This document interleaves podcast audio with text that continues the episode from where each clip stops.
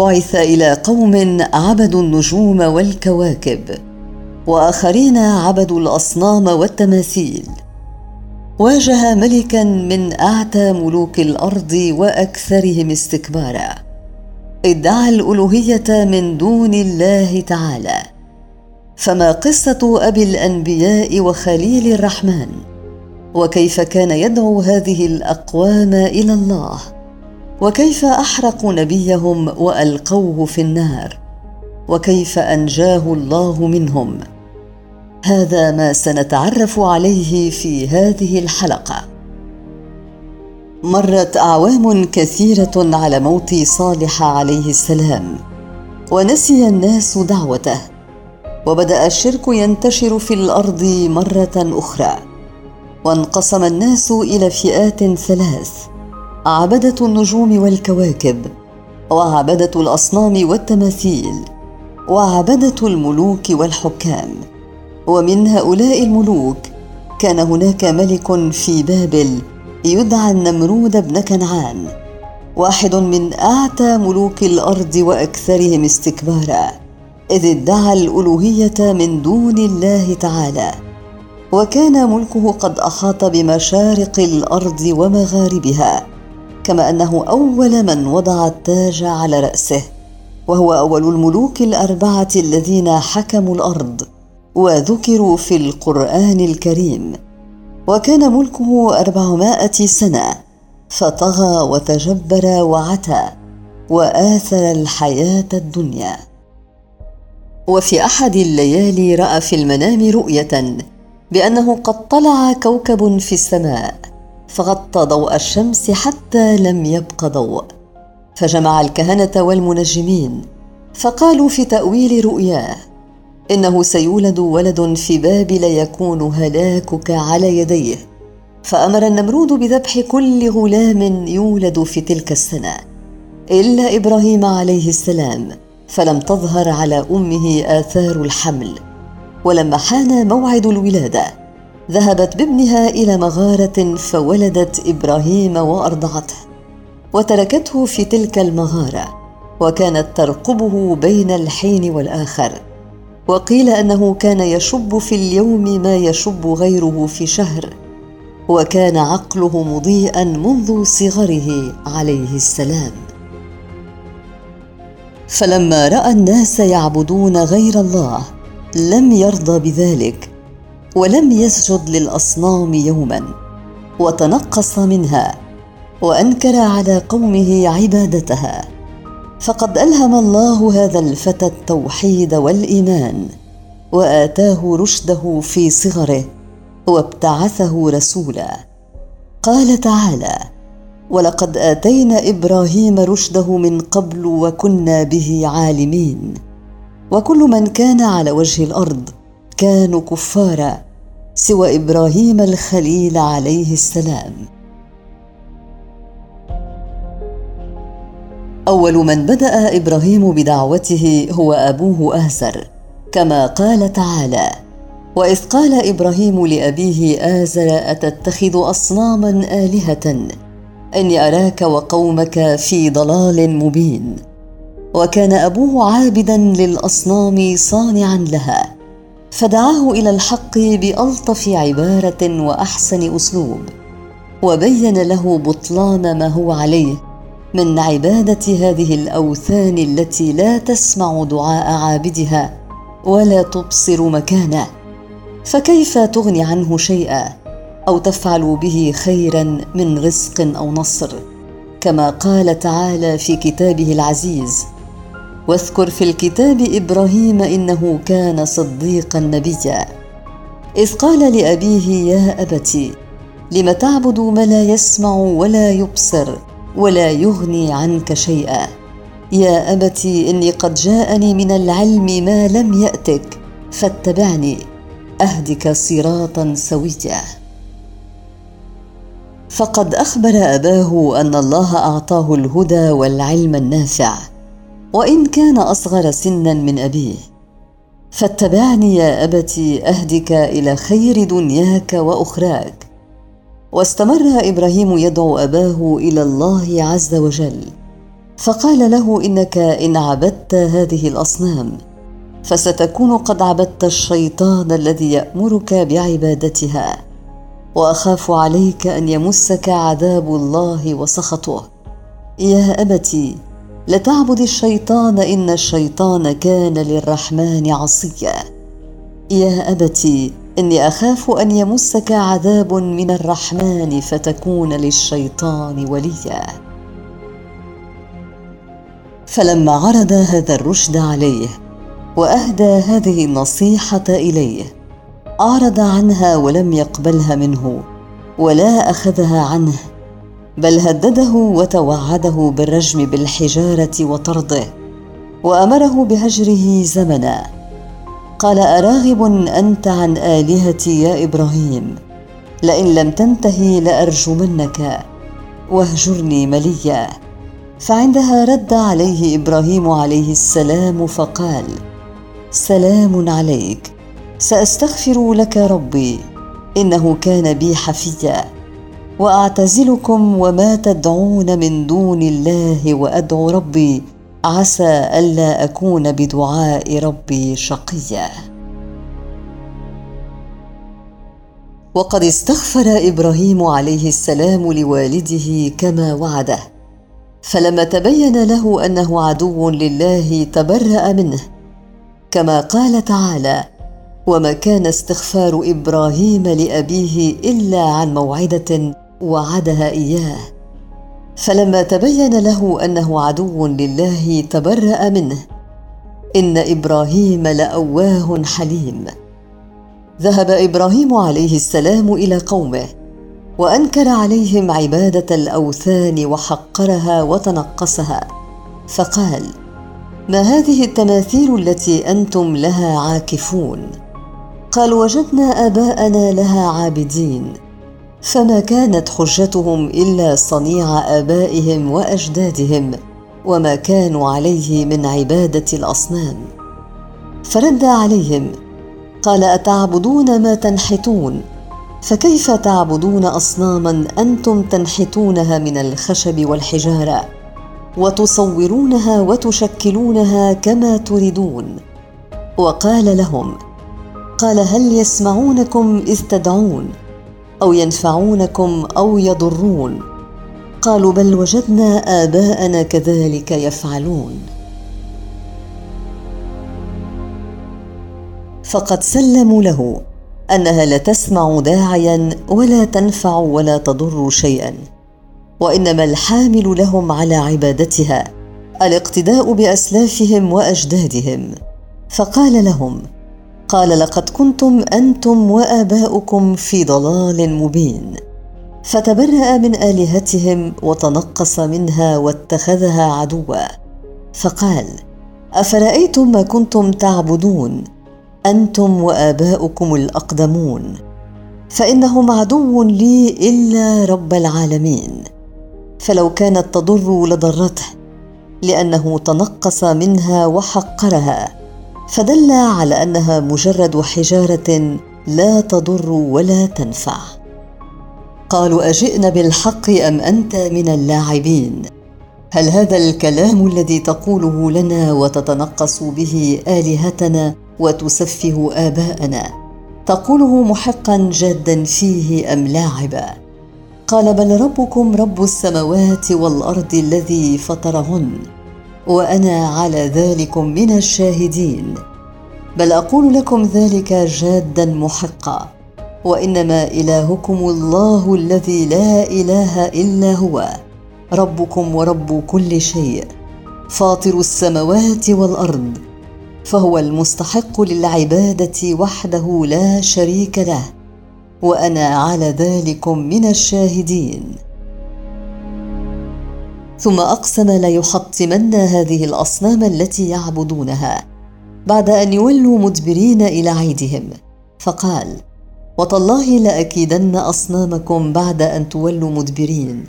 قيل أنه قال هذه المقالة خفية في نفسه وقيل بل سمعه بعضهم.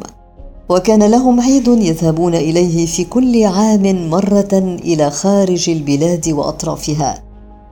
فدعاه أبوه ليحضره معهم فقال إني سقيم. فلما خرجوا إلى عيدهم وانشغلوا بذلك وتركوا إبراهيم فراغ إلى آلهتهم وذهب إليها مسرعا مستخفيا. فوجدها في بهو عظيم وقد وضعوا بين أيديها انواعا من الأطعمة قربانا إليها. وكان ثمة صنم أكبر من غيره فقال لها ألا تأكلون؟ ما لكم لا تنطقون. فراغ عليهم ضربا باليمين فكسرها بقدوم كان في يده كما قال تعالى. فجعلهم جذاذا أي حطاما. فكسر الأصنام كلها إلا كبيرا لهم لعلهم إليه يرجعون. وعلق الفأس في يد أكبر تلك الأصنام. إشارة إلى أنه قد غار أن تعبد معه هذه الأصنام الصغار. فلما رجعوا من عيدهم فرحين رأوا ما حل بمعبودهم فأخذوا يبكون ويصرخون. قالوا من فعل هذا بآلهتنا إنه لمن الظالمين؟ وهذا دليل على أنهم قليلو عقل. فلو كانت آلهة حقا لدفعت عن نفسها من أرادها بسوء. لكنهم قالوا من جهلهم وقلة عقلهم وكثرة ضلالهم. قالوا من فعل هذا بآلهتنا؟ إنه لمن الظالمين. قالوا سمعنا فتى يذكرهم يقال له إبراهيم. فقد سمعنا فتى يذكر أصنامنا بالعيب والتنقص ونظنه هو من كسرها. فقد تذكروا قول إبراهيم الخليل حين قال وتالله لأكيدن أصنامكم بعد أن تولوا مدبرين. فقالوا فأتوا به على أعين الناس لعلهم يشهدون.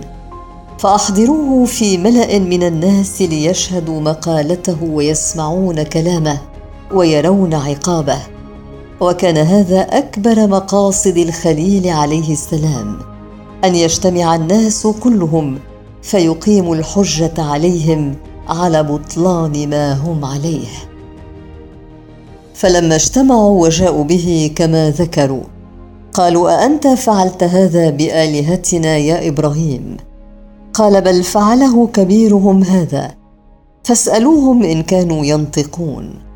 فأراد بقوله أن يعلموا بأنها لا تنطق ويعترفوا بأنها جماد لا تضر ولا تنصر. فرجعوا إلى أنفسهم فقالوا إنكم أنتم الظالمون. ثم نكسوا على رؤوسهم. قالوا لقد علمت ما هؤلاء ينطقون. لقد علمت يا إبراهيم أن هذه الأصنام لا تنطق فكيف تأمرنا بسؤالها؟ فعند ذلك قال لهم إبراهيم عليه السلام قال أفتعبدون من دون الله ما لا ينفعكم شيئا ولا يضركم. أف لكم ولما تعبدون من دون الله أفلا تعقلون؟ ألا تملكون عقلا تميزون به الحق من الباطل؟ فلما لزمتهم الحجة وعجزوا عن الجواب قالوا حرقوه وانصروا آلهتكم إن كنتم فاعلين. فذهبوا يجمعون الحطب من جميع الأماكن ومكثوا مدة يجمعون ذلك الحطب حتى أن المرأة منهم كانت إذا مرضت. تنذر لئن عوفيت لتحملن حطبا لحريق إبراهيم. ثم حفروا حفرة كبيرة فوضعوا فيها ذلك الحطب وأشعلوا فيه النار فتأججت والتهبت. وعلاها شرر لم يرى مثله قط. حتى أن الطائر الذي يمر في السماء كان يحرق من لهيبها. وجاء الناس من القرى والجبال والمدن ليشهدوا عقاب الذي حطم الأصنام واعترف بذلك. فأرادوا أن يلقوه في الحفرة فما استطاعوا الاقتراب من النار.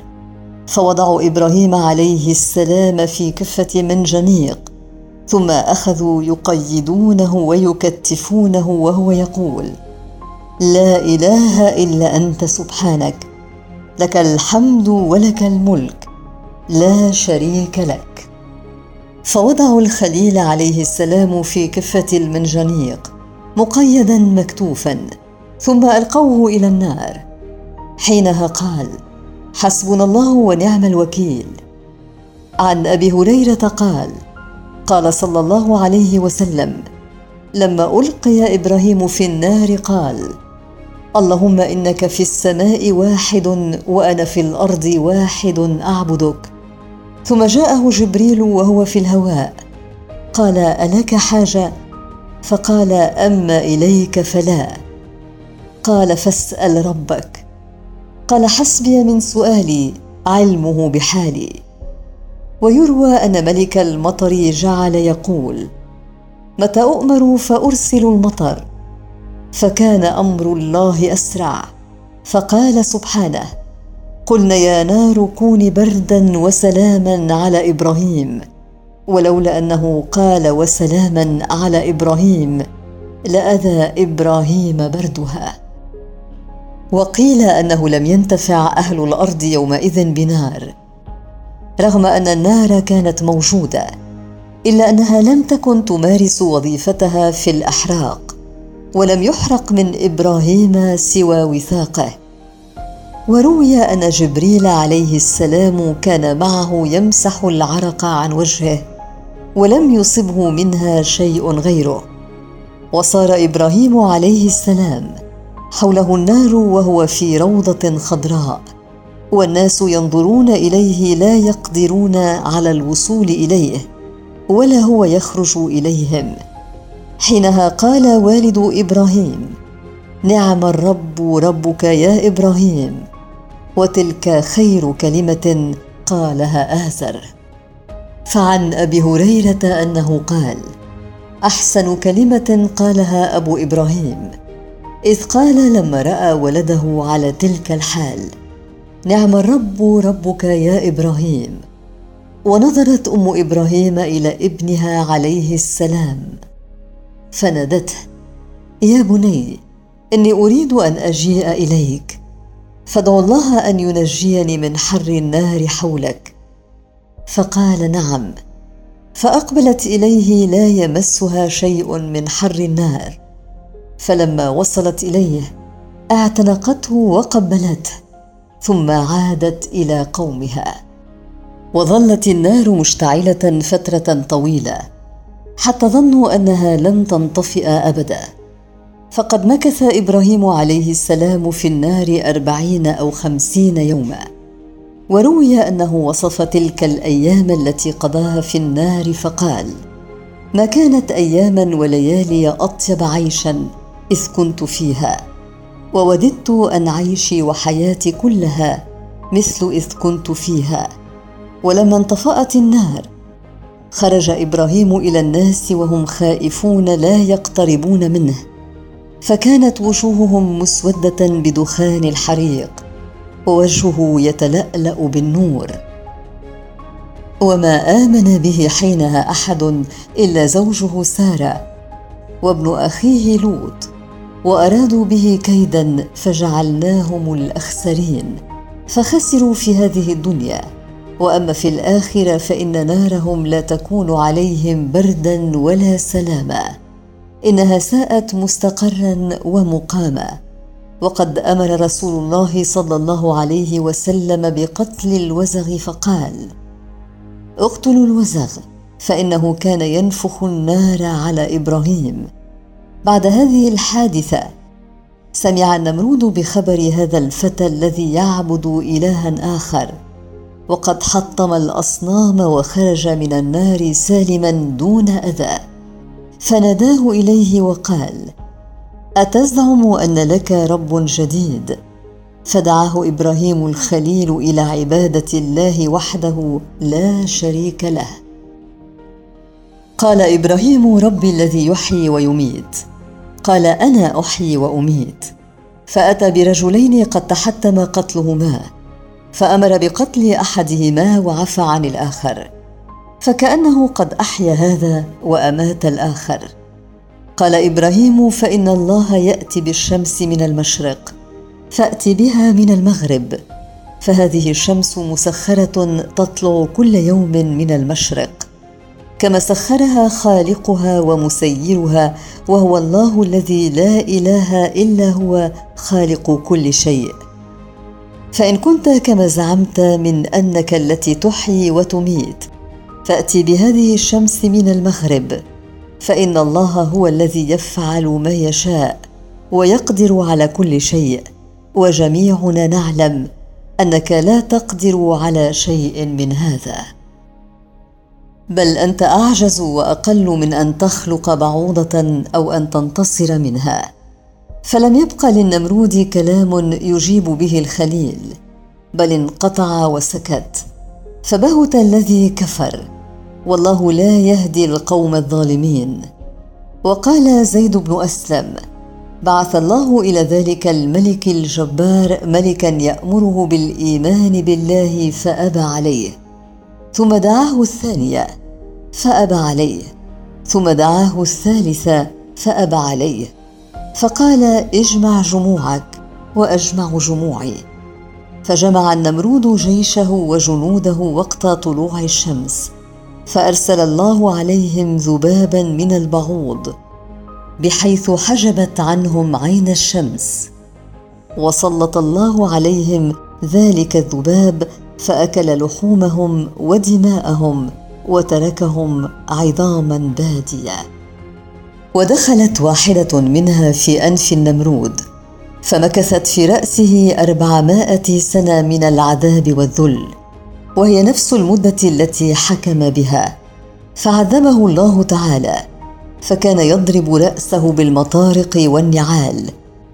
في هذه المدة كلها حتى هلك ومات من كثرة الضرب. كما قال تعالى ألم تر إلى الذي حاج إبراهيم في ربه أن أتاه الله الملك؟ إذ قال إبراهيم ربي الذي يحيي ويميت قال أنا أحيي وأميت قال إبراهيم فإن الله يأتي بالشمس من المشرق فأت بها من المغرب فبهت الذي كفر والله لا يهدي القوم الظالمين.